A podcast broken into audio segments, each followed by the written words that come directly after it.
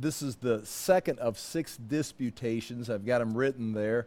Uh, the first we talked about last week was God was saying, I have a covenant with you, and that covenant's still intact. So I'm going to be watching with you, working with you. This is basically about Israel does not fear God, they do not give him honor, and it's going to be the fault of the priest. He's going to be addressing the priest because the priest, and this word for priest we'll see, uh, it, it, it not, it's not just priests, it's the whole, it's the Levitical group, it's the priests, it's the whole group working on the Temple Mount. Um, they're the ones that are supposed to be protecting the temple, the guardians of the temple. They've got the law. They're supposed to be in, uh, in, uh, inspecting the sacrifices and instructing and teaching the people. So when the people fail, the priests are there to instruct them. When the, when the people bring in lame sacrifices, the priests are to inspect it, send it back. But the priests are letting it happen. And the priests are like, basically, it's, it ends up, it's a burden. This whole thing, it's a burden for them. It's like, they're just like, and so they're not giving God his respect that's due him. And we'll see verses tonight. The first part of this second disputation, 6, chapter 1, verses 6 through 14, and then the second part will be uh, the, starting chapter 2 next week. We'll look at that. And then we got four more disputations coming up after that. So, what I'm going to do to start with is uh, I'm just going to read through, and I, I, think I'll probably just read through the whole disputation. Yeah, the whole dispute, chapter 1, verse 6, all the way up to the end of the second disputation, chapter 2, verse 9. And this first part is going to be. Uh, uh, about the priests allowing and failing to do their job. And then the next part, we'll, we'll see that coming up here. So, chapter 1, verse 6. Uh, it begins, and as we know, it's going to be, uh, there's going to be uh, three parts in this. There's going to be the, the, the statement, the, the, the accusation, and then Israel's going to respond by, you know, what? That doesn't make sense. And then there's going to be all the evidence proving that God is. God is going to make the accusation. Israel's going to like, we don't see it that way, or how is that taking place? And then Malachi is going to overload them with, with evidence. And again, it's going to, it's going to be God speaking. Uh, Malachi is recording it, but you really don't hear Malachi's voice. You hear the Lord's voice. And then this, the, the Israelites or the priests, when they respond, it, they're probably not really there talking. He's just putting words in their mouth. And so the Lord is putting these words in their mouth, you know, or their behaviors indicating this. And then the Lord's going to speak. So here we go, chapter 1, verse 6. A son honor, honors his father, and a servant his master. If I am a father, where is the honor due me? If I am a master, where is the respect due me? Says the Lord Almighty. It is you, O priest, who show contempt for my name. That's going to be important, his name. Here it is. But you say, How have we shown contempt for your name? What? How, how is that possible? Well, well, here it is the, the, the evidence. You place defiled food on my altar. But you ask, How have we defiled you? Or defi- defiled you? By saying that the Lord's table is contemptible. When you bring blind animals for sacrifice, is that not wrong? When you sacrifice crippled or diseased animals, is that not wrong? Try offering them to your governor, eh, probably for some kind of taxation, some payment for taxation. And that governor would be Nehemiah if he's in place, or maybe someone that came before or after him. Would he be pleased with you, depending on when this book was written? Would he be pleased with you? Would he accept you, says the Lord Almighty? Even a man would reject you. So, now, this is an interesting verse. It's sarcastic. I'll explain it when we get here. Now implore God to be gracious to us. With such offerings from your hands, will he accept you, says the Lord Almighty? Verse 10, God's response Oh, that one of you would shut the temple doors, so that you would not light useless fires on my altar.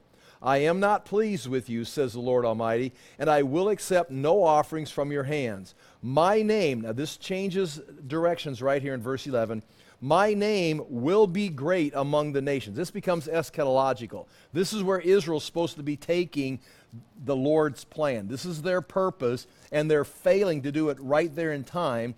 And God's plan is for them to take his name to the ends of the earth. but it's like he's frustrated because they're not even doing, they don't even honor him. But he says, my plan, basically he's going to say now, my plan will succeed.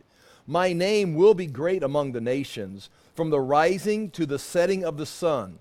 In every place, incense and pure offerings will be brought to my name, because my name will be great among the nations, says the Lord Almighty.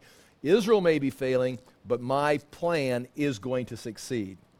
But you profane it, Israel, you profane it by saying of the Lord's table, it is defiled. Now they're calling the table or the altar itself defiled, or it is, it is defiled, and of its food it is contemptible. And you say, What a burden! And you sniff at it contemptuously, says the Lord Almighty. When you bring injured, crippled, diseased animals and offer them as sacrifices, should I accept them from your hand, says the Lord? Cursed is the cheat who has an acceptable male in his flock and vows to give, give it, but then sacrifices a blemished animal to the Lord. For I am a great king, says the Lord Almighty, meaning I am now a great king, and my name is to be feared among the nations. Right now, I am the great king you should be honoring, and I'm going to be known across the nations as the great king. You're, you're lacking. Now, chapter 2, verses 1 through uh, 9, just this is part of that disputation. We won't talk about it tonight. And now, this admonition is for you, O priests. And he's really drilling the priest in this second uh, dispute. If you if you do not listen and you do not set your heart to honor my name, says the Lord Almighty, I will send a curse upon you and I will curse your blessings. Yes, I have already cursed them because you have not set your heart to honor me. Because of you, I will rebuke your descendants. The priest's descendants will be cut off. I will spread on your faces the offal from the festival sacrifices, and you will be carried off with it out to the trash and you will know that I have set, sent you this admonition so that my covenant with Levi might, will continue, says the Lord Almighty. My covenant was with him, Levi, covenant of life and peace, and I gave them to him. This called for reverence. This was their part, part of the covenant. I gave them this blessing. Now they would have to show me reverence. And he revered me and stood in awe of my name. True instruction was in his mouth. That's part of their job is to teach. And nothing false was found on his lips. He would not let a crippled animal come through for sacrifice. He walked with me in peace and uprightness and turned many from sin. So he stayed in step with me, and when people came up and were lost, he would direct them and get them back on the same path. That's what the priest was to do. For the, for the lips of a priest ought to preserve knowledge and from his mouth men should seek instruction. Now, again, not because he's so wise himself, but because he's walking with the Lord, just doing what the Lord told him to do. You can follow the priest because he's following Lord. Kind of like Paul says, Follow me as I follow Christ. Uh, they would seek his instruction because he is the messenger of the Lord Almighty. The, the word, the covenant was given to him. But you have turned from the way and by your teaching have caused many to stumble. All of Israel is stumbling into darkness because the priests are not walking in the light with the Lord. You have violated the covenant with Levi, says the Lord Almighty. So I have caused you to be despised and humiliated before all the people because you have not followed my ways, but have shown partiality in matters of the law. You've taken into your own, you've taken your own ideas, says this is what the law says, but that's not what we're going to do. We're going to favor this instead, and they've shown partiality. Again, there's just, uh, for me, there's just a lot of overtone in that, and we'll get into it as a Bible teacher or as a person that stands in front of a group of Christians and is teaching, leading, speaking, sermonizing, is like, you better be teaching what he's saying because if the people start going astray, is because they're rebellious or is because there's no conduit coming from the Word of God through the pastor, through the teacher, through the speaker to the people. And once, the, once you shut off the flow of the Word of God and start saying, and just waxing elegant on contemporary issues or whatever you want, it's like, well, they're going to start bringing corrupt sacrifices and corrupt offerings into your situation also. And again, we'll talk about that as this develops. Okay, so on page one of the notes, uh, the first bullet point, the second dispute is presented in two parts. I just showed you that. The Lord is dis- despised by the priest. And the second part, the priests are warned of their failure to honor Yahweh and warned of not teaching the people. The priestly blessing is mentioned here. Uh, and in Numbers 6 23 through 27, I've got it written here for you. And this is what God told Moses to say to Aaron. And I'm going to read it Numbers 6 23 through 27. The Lord spoke to Moses, saying, Speak to Aaron and his sons, saying, Thus you shall bless the people of Israel. You shall say to them, that This is the blessing the priests are to give. They're supposed to bless Israel by saying this The Lord bless you and keep you. The priest talking to Israel. The Lord bless you and keep you. The Lord make his face to shine upon you and be gracious to you. The Lord lift up his countenance upon you and give you peace. So shall they put my name upon the people of Israel, and I will bless them. Now, the idea here again is the the Lord wants to teach, He wants to lead, He wants to bless the people. So the Lord has His way. He's giving it to the priest. The priests are going to instruct Israel on how to live, how to offer sacrifices. And as they, as they do this, as they teach them, as they lead them, they'll be able to say, a, give a blessing. Why are the priests able to give a blessing to Israel? It's under the assumption that Israel has received the truth from the priest who received the truth from the Lord, and now Israel's going to walk in that truth, and by receiving the truth and walking in it, they're going to be blessed. And so that's the blessing right there. Now, in this, in this uh, second dispute, I've got the next two verses under that same bullet point.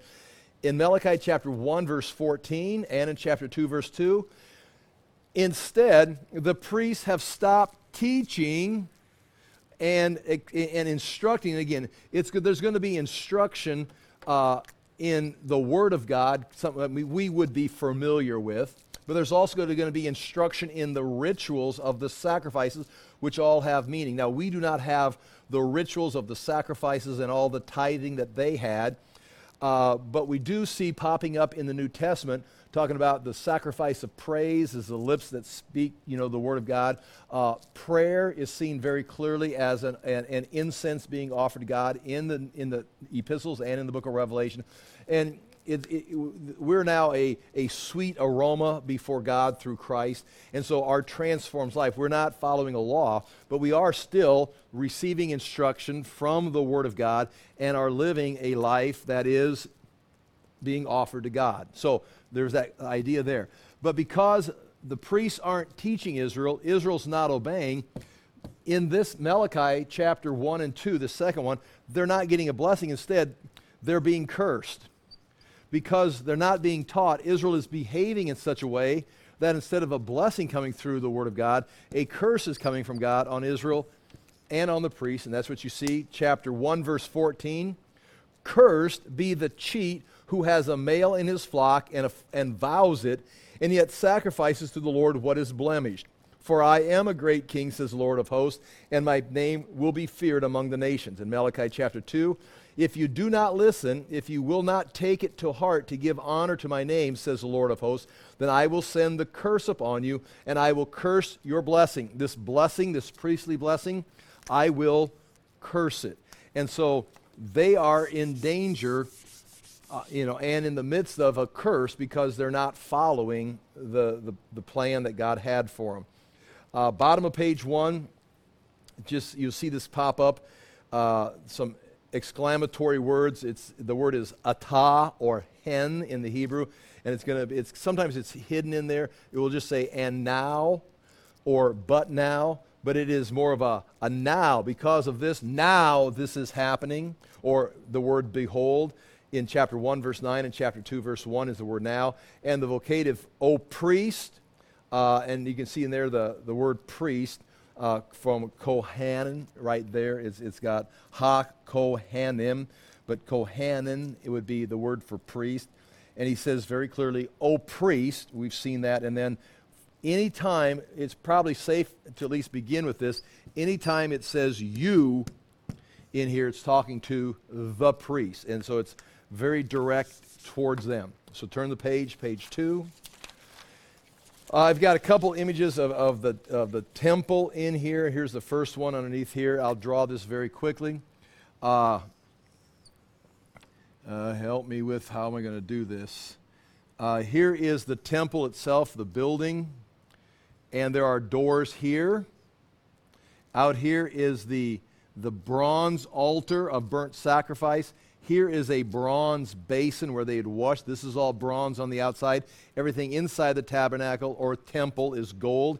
Here is the most holy place where the Ark of the Covenant sits. Then the, the, image, what we have in this story in the book of Malachi is the rebuilt temple of, uh, of Zerubbabel. It was going to eventually be morphed into Herod's temple. Herod didn't tear down the old temple built on the return, what we call Zerubbabel's temple. It was not as nice as Solomon's temple.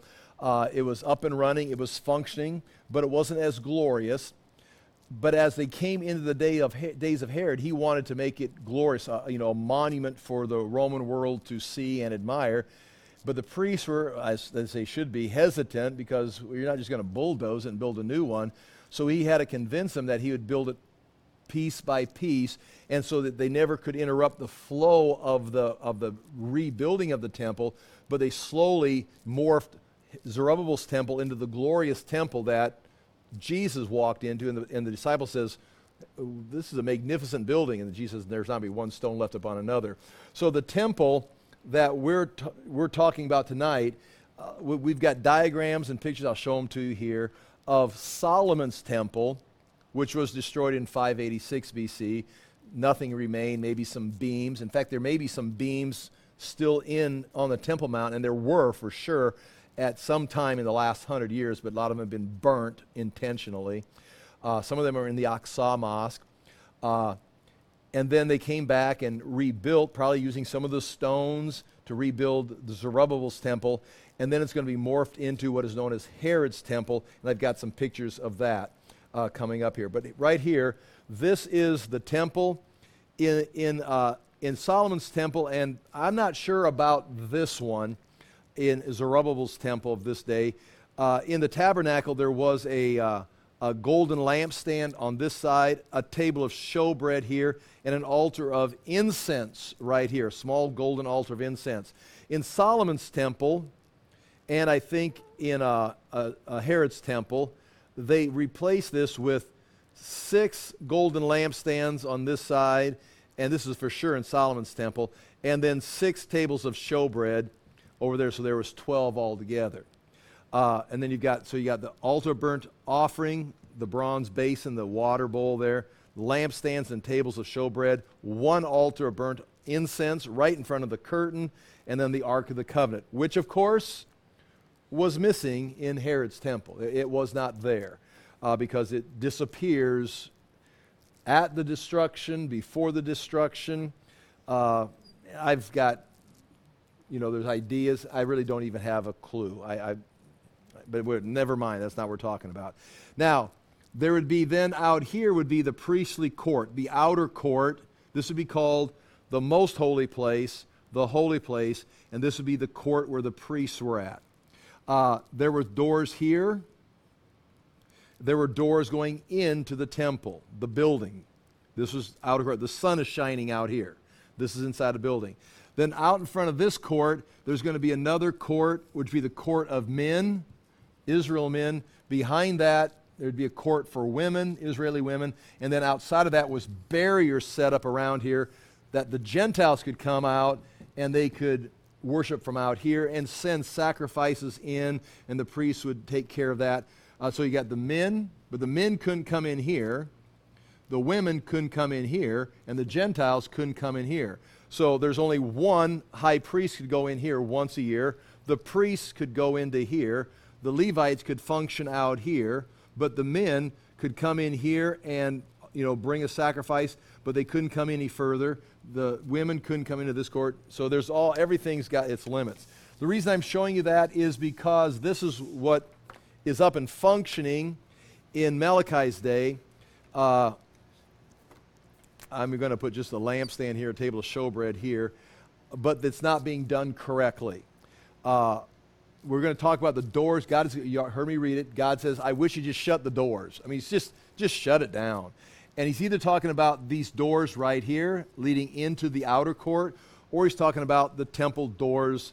And if he says shut the doors, I would assume he's talking about just you'd shut them both. But anyway, that's coming up. That's just that image. Uh, and that's where we're at right here. So we're top, top of page two. It begins talking about honor. A son, and, and God starts with logic. You know, if you're, a, if you're a servant of a master, you show respect or fear of your master. Uh, if you are a son, you show honor to your father. It's just the way it is. And Israel is both uh, a, a, son, they have a father. Uh, by creation, he created mankind, but he also created the nation of Israel. So they are his son. Uh, they should show their father some honor. They're also the servant that God has chosen to serve him. So he's got things for them to do, and they're to respond to him. He's given them commands, laws. They should be showing him respect. But they're not treating him like a son treats a father. They're not treating him like a servant treats a master. It's like, what is wrong with you people? So, a son honors his father, and a servant his master. If then I am a father, where is my honor? And if I am a master, where is my fear, says the Lord of hosts, to you, O priest, who despise my name, but you say, How have we despised your name? So this whole thing is the priests are failing to recognize God's fatherhood, which would require honor, and God's uh, being the master of who they are serving, and they should show some kind of fear or respect. But the priests are kind of like, we'll do it the way we want to. We, it's like they've changed. If you are working in this temple, uh, if you're working at your career, your job, and your boss gives you directions, uh, we all are trying to find shortcuts. You know, I mean, you know, I mean, you can you want to do a nice job, but when you get the directions, you know, like I can do these two things at the same time while I'm doing this thing right here. And this doesn't need to be done because they're not going to check that until next Friday, so I'll let that slide until right before they come and check it.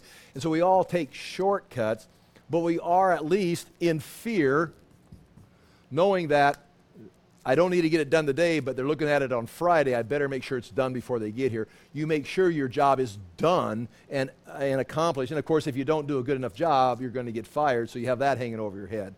I mean, there, there is some kind of give and take in this, making sure the master's happy or the boss is happy. These priests are not even concerned. They're not, the, the ideal is here, it's like, I'm coming to inspect the. Se- what? You're not even started. You're, you haven't even shown up for work, or you did.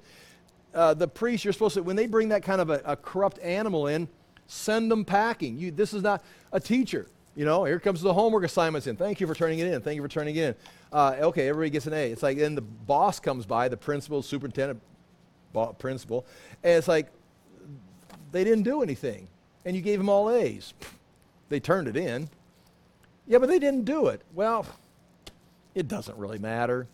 It's like you get fired. Back in the day, you'd get fired. Now I think nowadays sometimes like, great, they showed up for school, give them an A. I don't know. But the idea, I'm speaking as a teacher, is if, if, if a student is bringing in crappy work, I, as a legitimate teacher, am going to say, these are the wrong answers. How can I help you? You know, not just these are the wrong answers, but as a priest rejecting the sacrifice, you'd, all, you'd reject the sacrifice and go, uh, can we have a Levite pick this guy up. You got your teacher's assistants. Uh, can you explain to this guy what a sacrifice looks like? Take him aside. We've got, a, we've got a, a, a class scheduled for tomorrow evening, and we'd like to have you there in the class. We're going to explain to you what God expects in his sacrifice so you'd be bringing this kind of garbage and get them caught up in their math or their language or their sacrificial rituals. So the priest would reject it, but then the priest would also come alongside and help them understand it so we don't have this problem.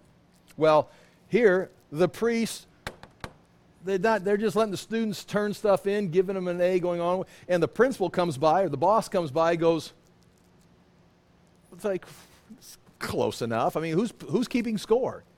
And they say, But how have we despised your name? Uh, bottom of page two, uh, there's your verses. Uh, point one God is the Father, deserves honor because he created the nation, created people. God is their master because he's chosen to be a servant.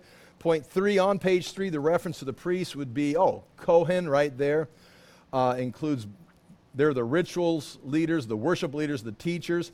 And listen, at this time in history, the priests were the national leaders. Now, again, they're under the Persian government. Uh, they do have a governor like Nehemiah, but he's there representing the Persians and trying to bring things together. But the priests are, as you can see from the very beginning, Joshua and the priests that worked with Nehemiah, uh, they are the national leaders, and they will continue to do that way because there's no king. There's going to be no king. The priests are going to have this responsibility. Point four, uh, they show contempt, and this verb is in a form that means ongoing. It's not just, well, I saw the other day where you came in late and didn't get the project done.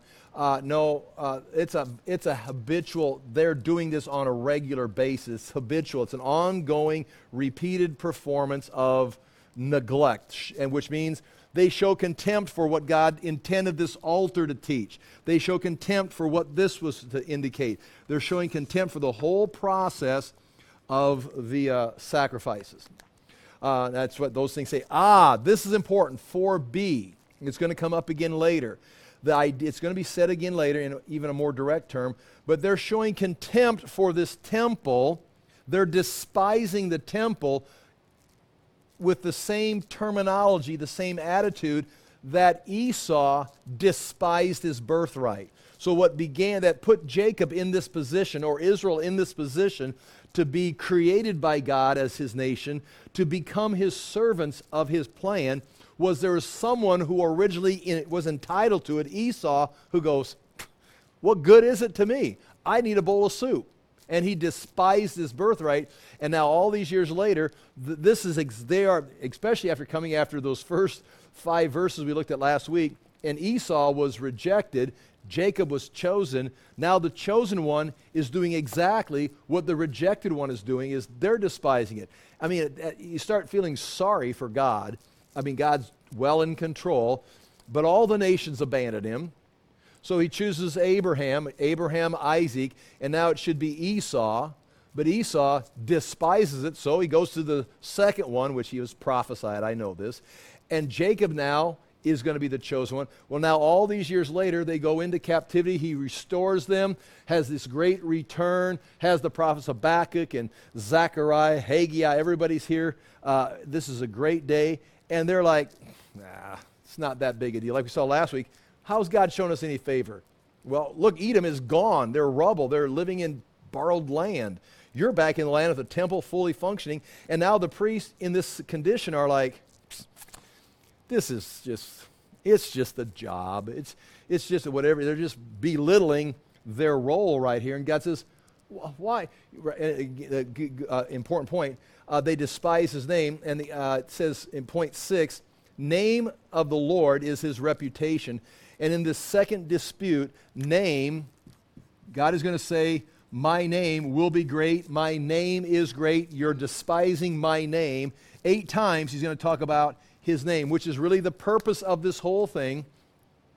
Is God is the creator, but God is also the savior that his name needs to reach the ends of the earth. The his plan, and you can say, well, it's a good plan, bad plan, I've got a better plan. Why don't you just put it on the internet or something? But God chose Israel to be an example. He's going to build Israel and he's going to make a covenant. I'm going to show the world my favor. I'm going to show the world my character, my loyalty.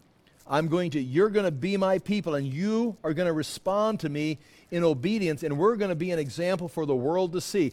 Your land will be blessed. Your families will be blessed. But you are going to follow this, atoning for your sacrifice. The priests are going to teach you. The Levites will instruct you. You'll learn. You'll retain the knowledge of God. You'll obey me. I'll bless you. And the lost world in darkness will go like, well, what's going on over there?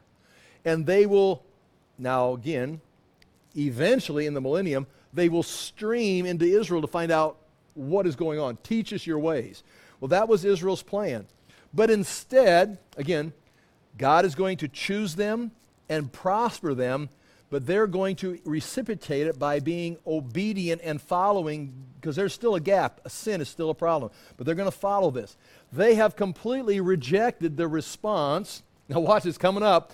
They're going to completely reject the response, take shortcuts, not do their homework, not grade the papers, not show up for work, not finish the project, whatever. And, and they're going to eventually say, Well, aren't you going to bless us? I thought the ideal was that you were going to bless us. God said, What? It's coming up. So, again, this ideal of name is important. I think I said everything there. Uh, that is Israel's purpose, is to make the name known. And God is, says right here, he's gonna, at verse 11, he's going to say, it's going to happen with or without you. Now, he doesn't say it quite like that, but with or without Israel on board, I'm going to make my name great, and the nations are going to honor my name, and they're going to bring me incense, and they're going to bring me offerings, pure offerings, from the rising of the sun to the setting of the sun, which gives the impression of a globe, a globe with the sun going around it. Wherever the sun is shining, there's going to be offerings being offered to God throughout around the world. That's all coming up.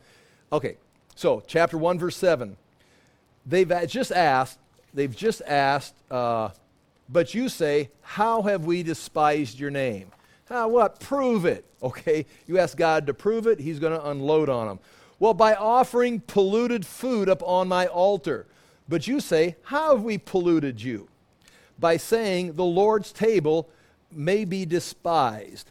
And so, in the, how have we dishonored you? How have we despised you? One, you brought me food, which is, that is the word food, bread, but it refers to both the grain and the meat offerings. We can say offerings, and it's going to end, that's where it's heading. The offerings uh, on his altar, which is also going to be referred to as his table. So the food on his table, the offerings on his altar, are, are corrupt. There's a standard for them, and you're bringing me the leftovers. Uh, that's the first thing. By offering polluted food upon my altar, but you say, How have we polluted you? By saying the Lord's table may be despised. Now, there's a standard. I mean, if a Gentile, for example, if a Gentile entered here, they found the inscriptions, they found two of them, uh, in, in, on the Herod's temple, they would be killed.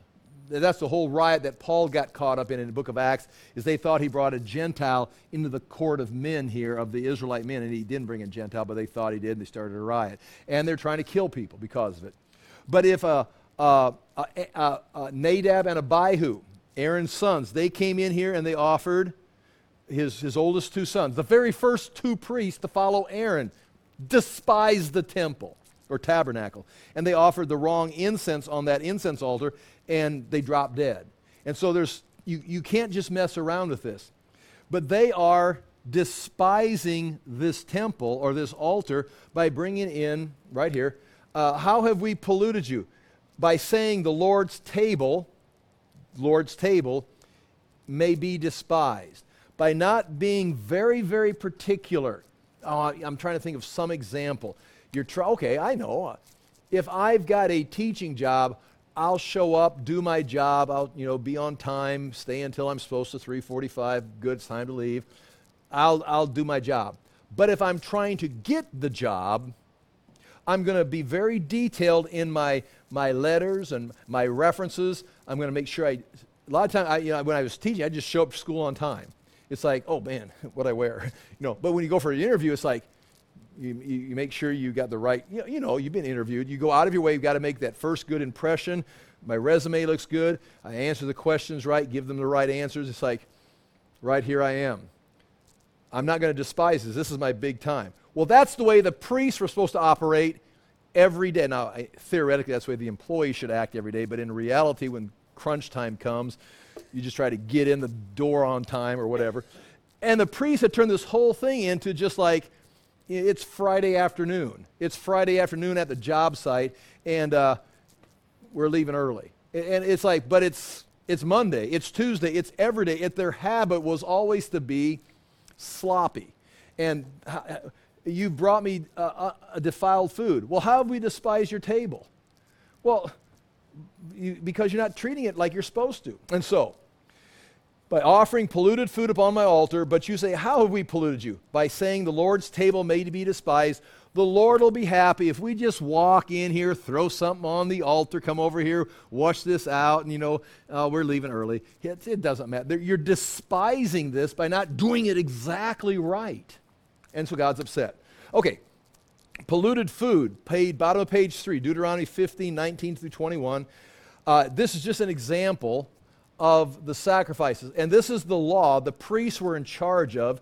And again, you know I've said this before, but if a, a person brought in here for a sacrifice a, a bad animal, di- well, diseased, the priest would have to say, No, this is not a good job on your homework. You've got to go home and do it again. And here's Deuteronomy 15, 19 through 21 all the firstborn males that are born of your herd and flock you shall dedicate to the Lord your God. You shall do no work with the firstborn of your herd, nor shear the firstborn of your flock. You shall eat it, and you and your household before the Lord your God, year by year, at the place that the Lord will choose. That's before Jerusalem was chosen and before the temple was built. So they're supposed to do this at, in Jerusalem. But if it has any blemish, if it is lame or blind or has a serious blemish, whatever, if you haven't finished question number 10, if you've spelled any words wrong, it is incomplete. You shall not sacrifice it to you, the Lord. You shall not put it on your teacher's desk. It is defiled. Leviticus 22, here's a long one, 17 through 25. I just highlighted some things. The Lord spoke to Moses, saying, Speak to Aaron and his sons and all the people of Israel, and say to them, When any one of the house of Israel or the sojourners in Israel uh, present burnt offering as his offering uh, of their vows, da da da, it's got to be without blemish. I got that highlighted. You shall not offer anything that has a blemish. It must be perfect. There shall be no blemishes in it. Animals blind or disabled or mutilated or having a discharge or an itch or scabs, you shall not offer to the Lord. But also, those are animals you don't want to eat. Those are animals you're not going to be able to sell in the marketplace. So, logic would say, why would we take a good animal that we could eat or we could sell, we could profit on, or we could use for you know, producing more flocks uh, or herds. Let's take the one that we can't sell, we can't eat, we don't want to use. Let's bring it in here. We got to prioritize things. We got to prior. You've got to prioritize your homework. You've got basketball practice. You've got social time. You've got lunch and bus time, and then we've got to get our homework in. Well, where should we start our day? Let's start a day with social time, and then we work all down. Ah, what we got left? Oh, we just got a few minutes quick, get our homework done. Didn't quite get it done. That's okay. Who's going to stop me? The priest? They should say, you better get that sacrifice at the top of the list. But the priests go, oh, thanks for coming. It's good enough. We're done. You're dismissed. It's like, so the priests are letting this thing slide. So there's your, there's your, that's your, the definition, or one of, or a couple of them chapter 1, verse 8 When you offer blind animals in sacrifice, is that not evil? Meaning it's blind. Why, why'd you bring me a blind animal? We can't use it for anything else. It's evil to do that. And when you offer those that are lame or sick, is that not evil? Present that to you. Meaning, for example, try that. Try presenting that to your government. I brought my taxes in, and you've only got like some change. Well, that's all we had left over. We spent all the money at the mall, we spent all the money on our vacation. So this is all we've got left. Well, you owe like 20 times that. That's all we got left. Okay, well, try better next time. Try telling your governor I don't have enough money to pay my taxes. Or here, we've sold all of our good animals, but here there's a lame animal. Take that for the taxation. No, the go- eh, try that. Try presenting that to your governor, and your governor will reject it. What do you think God Almighty's going to do? Will he accept you and show you favor, says the Lord of hosts? And uh, there's some more points right there. Point two, I say this problem began in Eli's day uh, and in Ezekiel's day. Uh, and again, that statement, is that not evil? That's written in interrogation. You've done this. Is that not evil? Like, is, does this look done to you? Does this look done? Is that not incomplete? And the kid's got to go, it's done. It's like they got to say, no, that looks like it's incomplete. Is this question answered? Is this evil? It's like, yeah. So just like you would be interrogating a kid, like, uh, got that? They're being, I, I sound kind of harsh on the children here. I'm sorry. Don't, I, I'm, I'm retired. The children are safe. Uh, but that's what he's saying. it, it's like when you offer, you offer a blind animal. Doesn't this look evil to you? It's, it's a blind animal. Is that evil? It's like, it demands a, well, yeah. I, I mean, I, you know, I, it's like, does this look like it's done? It's like, well, no, but I didn't think you'd check it or something. Okay. I was a shop teacher. I didn't have that much paperwork coming in. I'm, I'm kind of making a lot of this up because if it didn't get, a shop project didn't get done, guess who fixed it? It's like there's there's a lot of like I always say they go oh look what happened my project's done yeah had, there's there's there's elves come in here at night and finish all the shop projects because I learned that early on if you're going to buy wood for shop projects you know, you're going to spend money and then you're going to sell them to the kids you spend you know thousands of dollars for material well guess what the school will spend that money if the kids have projects at the end but you spend thousands of dollars on wood and then well they didn't get done they didn't get done that didn't look very good and you send out crap that school's going to stop budgeting your program. But you start, you, they spend this much money, and all the kids walk out with these projects. All the parents, oh, this is great. Well, so to keep the project going, the kids did a good job, but sometimes, uh, sometimes an elf came in and finished all the work. You know. Anyway, that doesn't matter anymore. Uh, this verse is uh, at the bottom, bottom page four. Oh, yeah, this is a good verse right here, bottom page four. After they failed to do all this, this is, I think, I'll just read it to you. Here's verse 9. And now entreat the favor of God that he may be gracious to us. With such a gift from your hand, he will show favor to any of you, says the Lord of hosts. Now, again, you can read that separated from the context. And now entreat the favor of God that he may be gracious to us. You bring in all this crap, you bring in defile the temple, you don't respect him, you don't show up on time, you bring a lame animal. Well, now, oh Lord, Will you be gracious to us now? Or, with such a gift from our hand, will you show favor to us now? Says the Lord all God. In other words, he's saying, and now you stand there and say, now bless us. It's like, you're, you're kidding. And it, it's, it's sarcastic. That's point one on page five. This verse is sarcastic mockery of the priests and the people. The people and the priests are already upset with God. It's like, where's the favor? I thought we had a covenant. I thought you're going to be doing good things for us. Where's God in my, my life? Where's God in my nation? Where's God in my church? Where's God in the world? It's like, well, you want me to bless this? The Lord is mockingly quoting the priest whose role was to be the mediator for the people. So the priest would be the ones that the guy brings the offering in and the priest would call down a blessing on him. Well, he's mocking the priest. Uh, favor is the word literally face. To entreat means they're weak or sick, so they're asking for help, and they're asking God to soften his face and show favor. We can see all the Hebrew words right there. They come in a weak way, asking God to soften his face and turn towards them, and then give them grace and a favor. And uh, God's response is verse 10 with that kind of an attitude, I mean, corrupt offerings, and then you turn and ask me to give you an A and show you favor, it's like, oh, that there would, were among, oh, that there were one among you who should shut the doors, that you might not kindle fire on my altar in vain. I have no pleasure in you, says the Lord of hosts, and I will accept an offering. I will not accept an offering from your hand. The offering that you brought, I ha- you burnt it, but I did not accept it. Kind of like Cain's offering was not accepted. He says, Oh, that someone would just come in here and shut these doors. Again, like I said before, these doors or the Jesus and, and stop lighting useless. I've got my altar there, but stop putting fires on there that are useless. It's like you're burning stuff on my altar, it's, it's meaningless.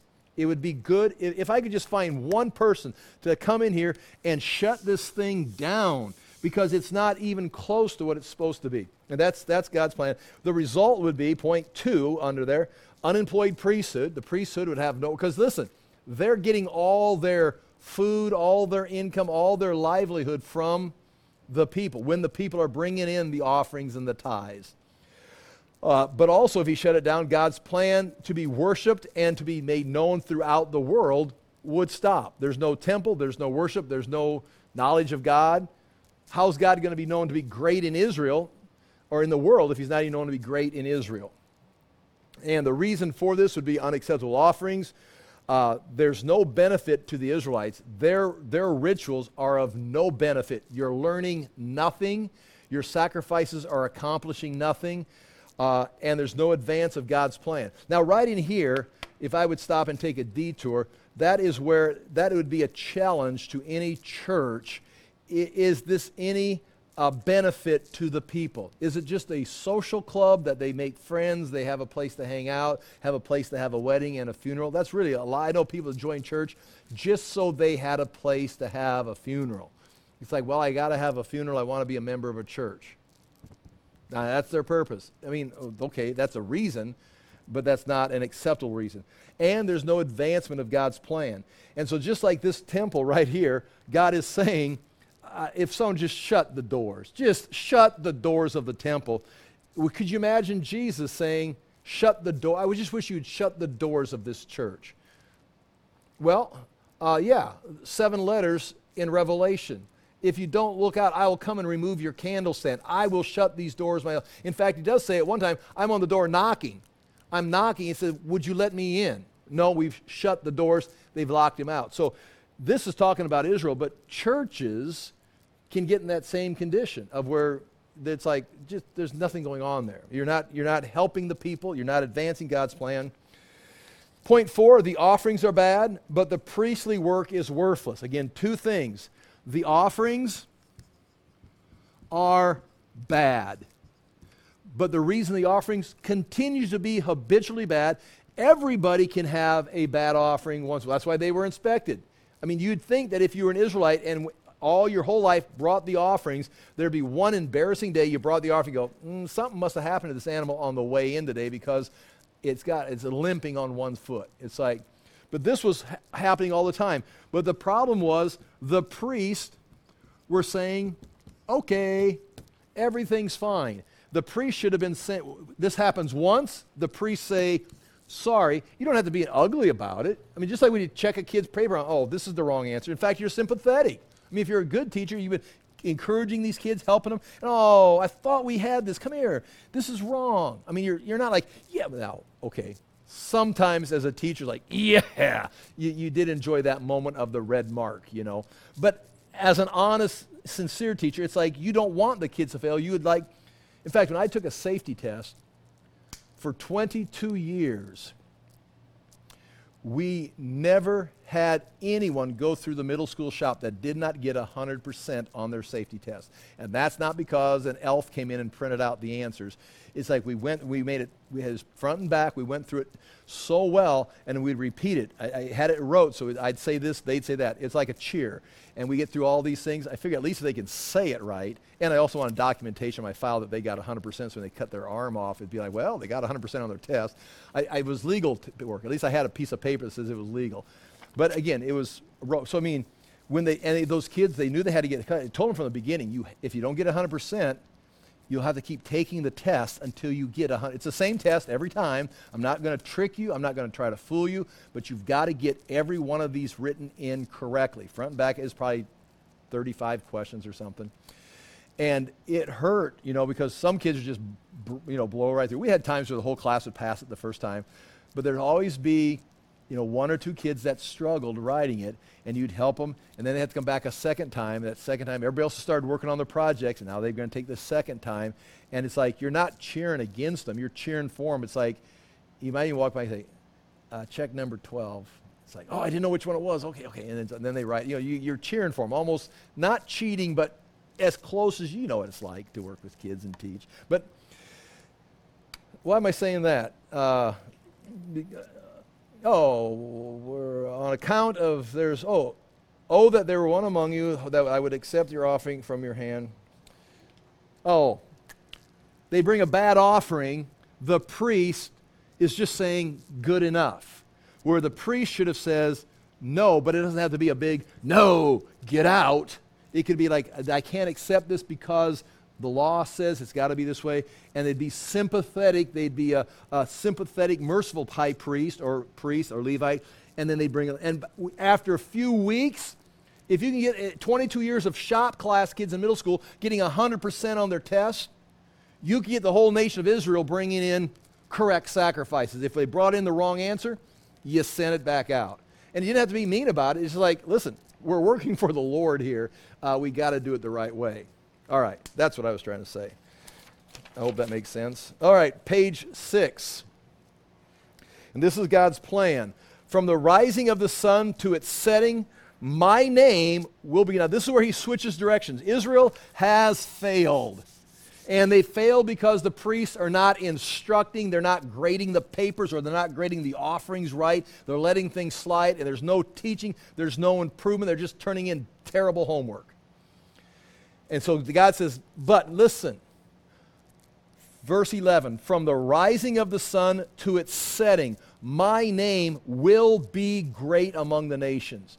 I'm going to get this done. The nations are going to hear about my name. They're going to say, My name is great. From the rising of the sun to the setting of the sun, which gives that impression again of a rotating earth that wherever the sun is shining, my name is going to be known.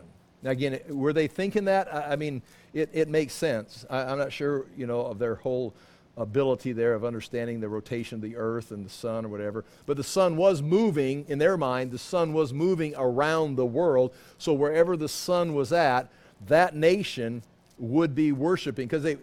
The, the sun didn't go out like a light bulb. The sun set and moved somewhere else. And so, wherever the sun was setting while it's nighttime in Israel, it's shining somewhere. God is saying, eventually, my name is going to be great on the other side of the earth, all the nations.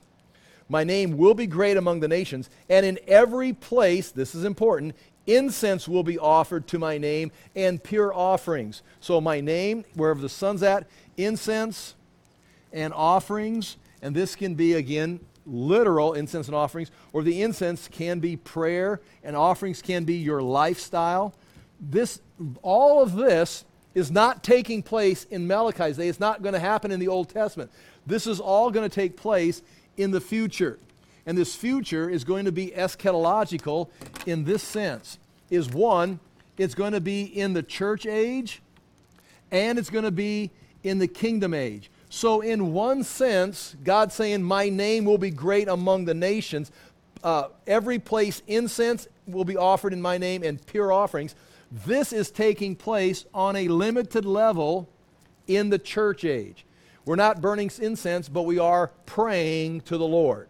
We are living a life, a, a life that is a, a, sacrifice of an offering to God is being taking place. And then ultimately, in the kingdom, when the kingdom is set up, uh, it will be fulfilled. So this, this is an eschatological verse. Uh, for my name will be great among the nations, says the Lord. And that's, that's a prophecy. And we are in the midst of that being fulfilled. We're, we're, we're not in Malachi's day. We're not in the Old Testament. We're not in the kingdom age. We are right here as we're watching this thing start to take place. And that, th- these verses like this had to be motivational for Paul going to the Gentiles. Verses like this had to be something that Gamaliel, who was a teacher of Paul, he taught he taught the idea that the Gentiles were to be brought into the kingdom. They were open to the Gentiles. Sometimes the Jewish idea of the Gentiles were dogs and were outside. But with verses like this, there was Jews, just like we have a different understanding of eschatology. Some people think we're in the, the kingdom age now. Some people think uh, there's no end times, we just go on forever. Some people think that, you know, we're, we're going to just, Jesus is going to come back and we're going to go off into eternity. Some people, like I think, there's going to be an actual literal kingdom on the earth. It's like, so there's different, there's a spectrum of how we view the end times. There was Jews that thought it was Israel and someday Israel would conquer all the nations, burn down their cities, and rule the world. Some then on the spectrum come up here that eventually the Gentiles will come to the Lord. Like Israel understands the Lord, the nations would come to the Lord. They had that understanding. Gamaliel was more on this side, and interestingly, he was Paul's teacher who became the apostle of the Gentiles during this phase of, of eschatology, the church age. Okay. Um, uh, this right here, from the rising of the sun, okay, God shows Israel, name repeated three more times, his name will be great. Turn the page. Uh, chapter 1, verse 12, but you profane it, my name, when you say that the Lord's table is polluted and its fruit, that is, its food, may be despised. But you profane my name when you say the temple, uh, you, don't need it, you don't need to actually turn the homework in. You actually don't need to do it. It's not important. No one's really paying attention. God says, Well, I'm paying attention. Uh, but you say, what a weary, weary, here, watch this. This is the priest. The reason it's a lot of just endless work. Now, I got to believe, now, this is me with my attitude, okay? The way pastors treat the Bible and the way people respond to Bible teaching, uh, it's got to be a burden. And you see churches today, again, I haven't been in a, in a, in a legitimate like church auditorium for years, but I have, an, I, I have opinions that I, I think is going on, and you can judge me. But it's like, from what I remember, it was like the Word of God was wearisome. It was boring. It's like no one actually exegeted through the Word of God. No one actually taught the letter of the law, all the rituals. It's like, oh, we'll just, here's our Bible verse for today. It's on the big screen. But now we got our guest speaker from the pet store on how to treat animals, you know, Betty Crocker or somebody. And then she came in and talk about the new re- outreach program to the homeless pets in the church. It's kind of like, oh, well, that that's really important, and people really care. That I really appreciate your mercy. It's like, but it's like, why aren't we teaching where God? Oh, no one wants. It's wearisome. It's it's burden. It's like, it's it's not that big a deal. But next week we've got a rock and roll star who found Christ and is going to tell you about universal salvation for all people through music. It's like, what's that? And everybody everybody's going to be there. And it's like and now our building program we're building another parking lot over here and a helicopter pad for helicopters for celebrities when they come to speak. It's like are we teaching we got no. No one wants to hear it. No one wants to bring the right sacrifice. No one wants to correct the sacrifice. They know this is what the text of scripture says. It's that's a lot of work to get all these notes and exegete through scripture. And it's confusing. It's it's admit it is it is Calvinism? Is, is it Arminian? Who knows? It just causes division. But, you know, and then you go have another, you know, big light show with the program. And that's what they're saying right here. This is what some pastors have to be saying today about the Word of God.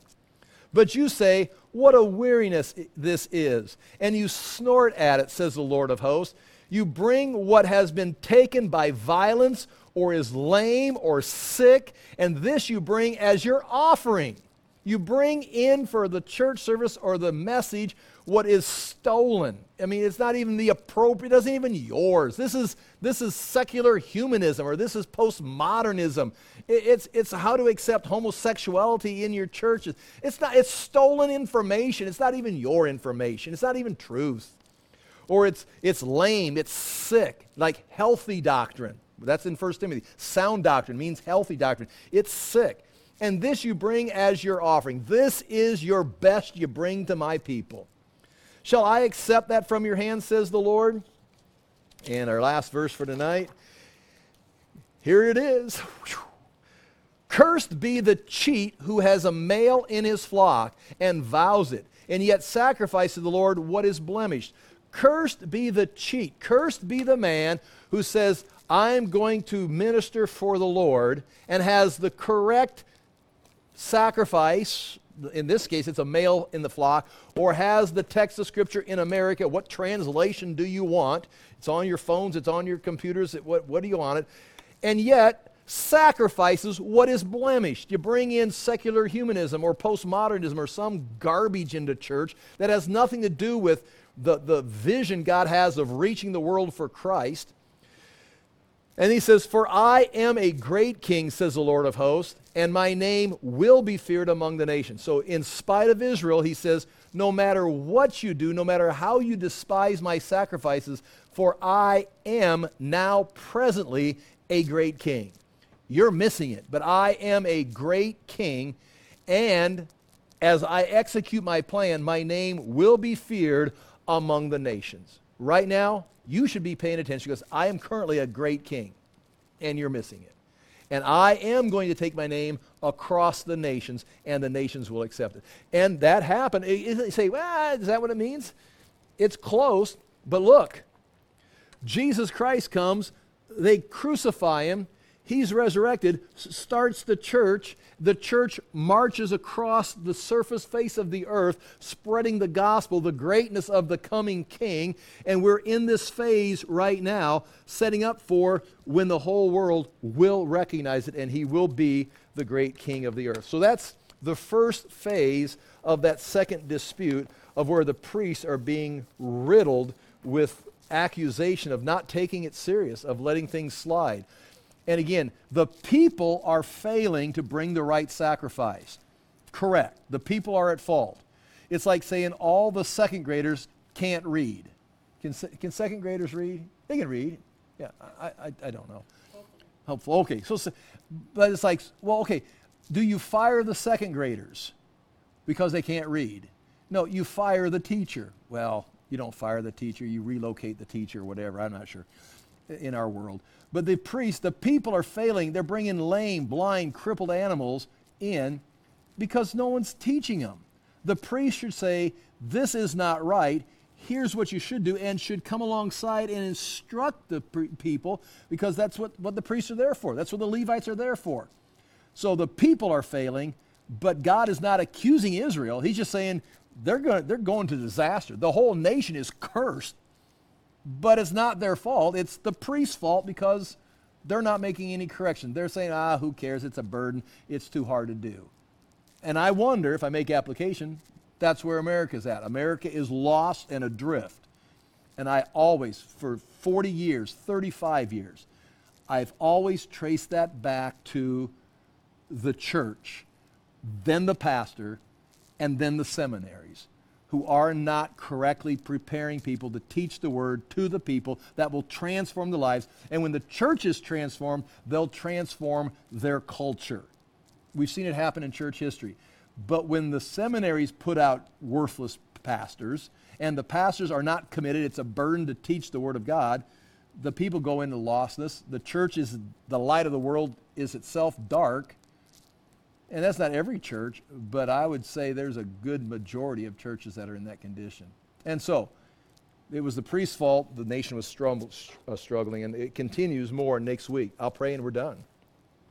Father, do thank you for this word. We ask that we would honor you today in our own lives, that we would fear you, that we would respect the things you have done, the things that you are doing, that we'd take into our own hearts your word, your guidance, that we'd be the people you, that you've called us to be, that we would reflect your nature, your image in our own lives, that we'd be part of the advancement of the great King in this earth today and in the future. In Jesus' name we pray.